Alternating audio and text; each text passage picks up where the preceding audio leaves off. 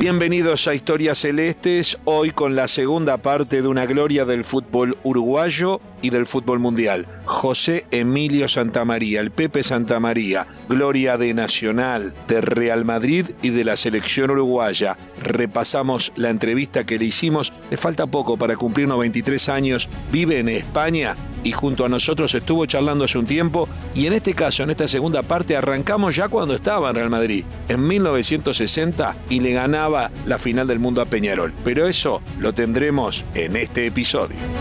Footbox Uruguay presenta Historias Celestes con Sergio Gorsi, un podcast exclusivo de Footbox. Y como les dije, repasar esta entrevista que le hicimos hace un tiempo a José Emilio Santamaría nos lleva a tiempos históricos del fútbol uruguayo, sudamericano y mundial.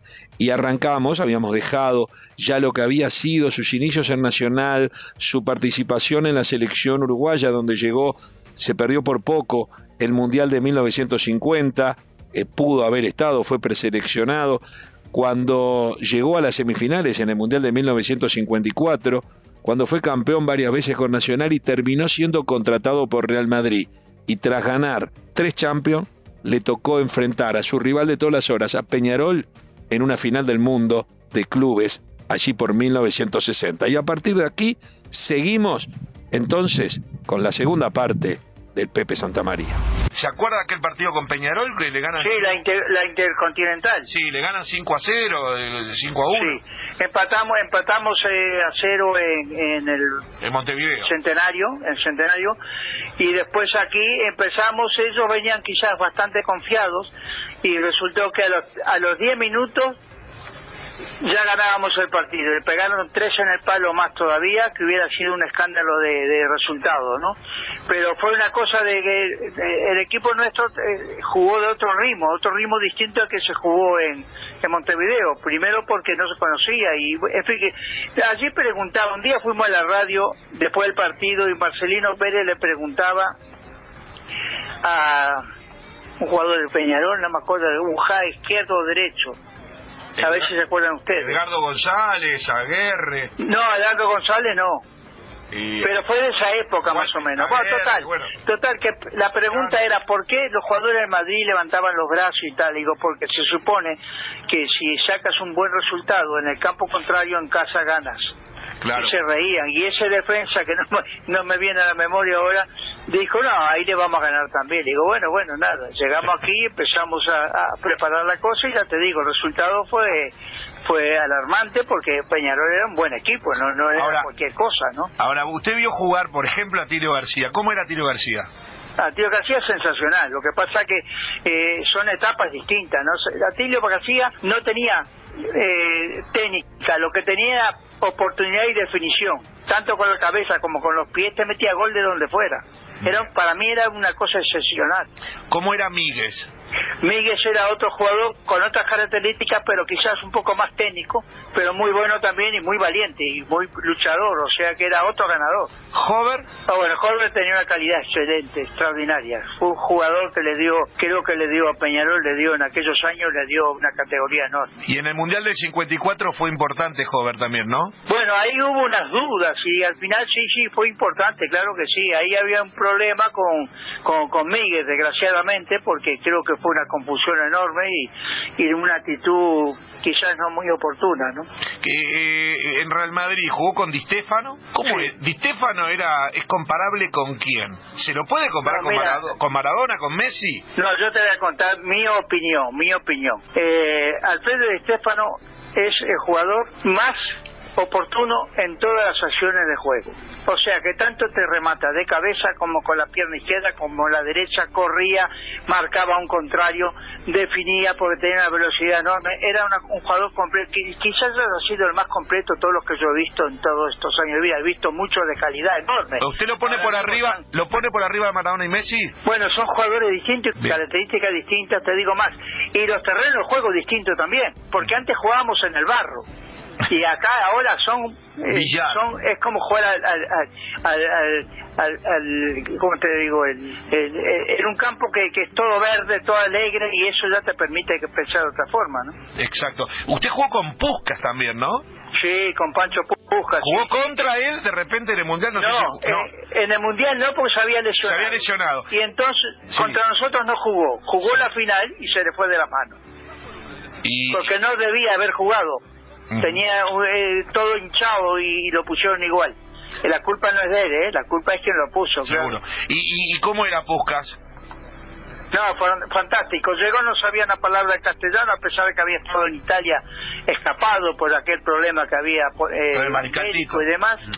sí. y resulta que empezó a hablar y hablar poquito a poco, claro palabras de insulto son las primeras que se aprenden en esta vida, ¿no? Y él empezaba y hablaba eso, y Pacho, no digas esto, que esto es una...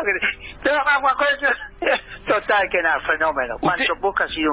Y como jugador extraordinario. Sí. Usted llega a ganar... tenía un pie... Sí, sí dígame. ¿Eh? dígame, dígame. Tenía un pie, mira, tenía un pie izquierdo pequeñito, pero que le pegaba la pelota justo en toda la barriga la pelota y con el empeine entero iba, salía como un obús.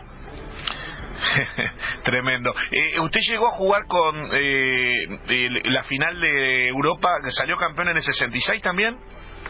Yo en el 66 empecé jugando esa competición. ¿Y se retiró ahí? Y entonces, no, me retiré, no, se me hinchó un, pie que estuve un mes con el, con, con el problema ese y entonces entró a jugar un chaval de la cantera de Felipe y ya quedó él. Y ahí, se, y ahí se pierde jugar las finales de intercontinentales con Peñarol. Y usted vio... Eso no, yo ya, ahí ya me había retirado. Con Peñarol ya me había retirado y jugó y ganó allí y aquí muy bien, además muy bien. Porque acá acá eh, Abadí era era el, el obús de, del equipo. Era una cosa bárbara lo que trabajó ese día Abadí. De, de banda a banda, era terrible. Abadí. ¿Y Spencer y Joya cómo los veía usted? No, muy bien. Como jugadores era un equipo que estaba completo, estaban compenetrados, se, se, entendían entre ellos muy bien y entonces eso siempre funciona mejor. Hay jugadores sacrificados, la gente del medio campo y, y de atrás tiene que luchar mucho más para que no te hagan gol y los de adelante definen bien y ellos definían muy bien. Y el Tito Goncalves, como usted vio a Obdulio Varela y el Tito Goncalves. Tito Goncalves se vino del Salto y se vino, lo trajo Juan López y, y se, tenía que haber venido Nacional y se lo trajeron para Peñarol. ¿Y cómo era? era? ¿Eran guapos en serio esos? El Tito González. No, era un jugador, Tito González es un jugador con una categoría enorme, con gran calidad, jugador que aparentemente parecía lento, pero no era lento, y, y bueno, de un resultado estupendo, ¿no?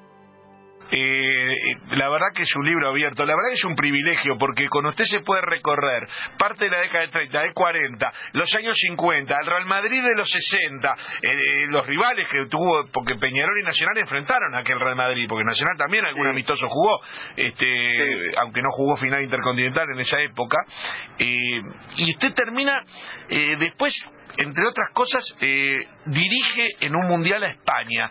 ¿Qué sensación le dejó ese mundial? Del año 81. Bueno, sensación, primeramente yo cuando dejé de jugar eh, estuve trabajando en la federación con gente de abajo, de, juveniles y amateur, ¿no? Y luego eh, hubo un problema eh, con Cubala y entonces me llamaron. Antes me habían llamado para, para hacer alguna cosa de evolución dentro del fútbol español, porque el fútbol español no jugaba partidos amistosos, no jugaba nada, muy poquitos partidos. Y entonces yo propuse hacer selecciones por edades, sub 15, sub 16, sub 17, y eso es lo que está imperando ahora, y de ahí salen son las canteras europeas que hay ahora, ¿no? Y entonces, en, aquellos momentos, pues, estabas pensando solamente eh, en mejorar el fútbol eh, de categoría como era España, que hacía inversiones, Italia hacía muchas inversiones económicas y demás. Empezó el, campeonato, preparamos muy bien, hicimos todas las cosas muy bien, le habíamos ganado a Checoslovaquia, que había acababa de ganarle a, la Argentina después del 78, y le ganamos por el segundo país que ganó en Londres fue España, porque el primero había sido los húngaros, y a raíz de eso nos presentamos a jugar. Hubo un problema que mejor no tocarlo, y entonces pues nos quedamos fuera. España tenía muy buenos, siempre muy buenos clubes por lo que invertía los extranjeros que ayudaban y que potenciaban, pero era difícil concretar a nivel de selección como concreta hoy en día. Eh, Luis Suárez, Está bien que algunos uruguayos digan que capaz que fue el mejor de todos los tiempos, fue más que Miguel, fue más que Hover, fue más que quién. ¿Quién? ¿Quién? Luis Suárez. Luis Suárez el uruguayo, Luis Suárez el nuestro, ah, no el español. El, de ahora. El de ahora. el español, el de ahora, no. Luis Suárez es un gran jugador, un gran jugador, un gran luchador, tiene pequeños defectos de ese arranque que debería de, quitárselo, porque lo interpreta la gente mal, como si es un agresivo y no es así, es su forma de ser, pero es también un gran jugador y muy oportuno. A mí se me parece más la forma de, goleador de Atilio que de otro jugador. O sea, si lo tiene que comparar con alguien en la historia del fútbol uruguayo, es más con Atilio García que, por ejemplo, con Miguel. No, con Miguel no, porque Miguel tenía, calidad, tenía técnica.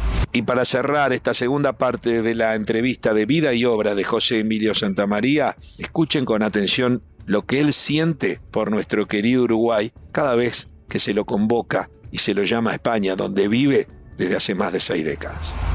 Oye, te agradezco muchísimo, eh, fundamentalmente porque eh, a través del hilo eh, estoy estoy integrado ahora mismo con el Montevideo, ahora estoy viendo a la playa Positos. escúchame, automáticamente todos los días tengo alguna, mi, mi cabeza está en Montevideo y son casi 60 años que estoy aquí, pero ¿qué voy a hacer? Soy la forma de ser, esa yo, para mí Uruguay es Uruguay, yo me eduqué, estudié, aprendí, trabajé, jugué a la pelota y, y por eso, ojalá pueda tener memoria para contarle a todos los chavales, todo, a los a los juveniles, digo chavales, que, que, están organizándose en Uruguay y, que acabo de mandar, me acaba un Carlos Cambón, un amigo, me acaba el de el de colegio, me acaba de mandar un vídeo donde está toda la evolución de Uruguay de mi época, de los años 50 adelante, toda la evolución de Uruguay que ha sido de los mejores países del mundo, a pesar que somos chiquititos, pero con un corazón enorme. Y te digo una cosa, un charrúa nunca se entrega.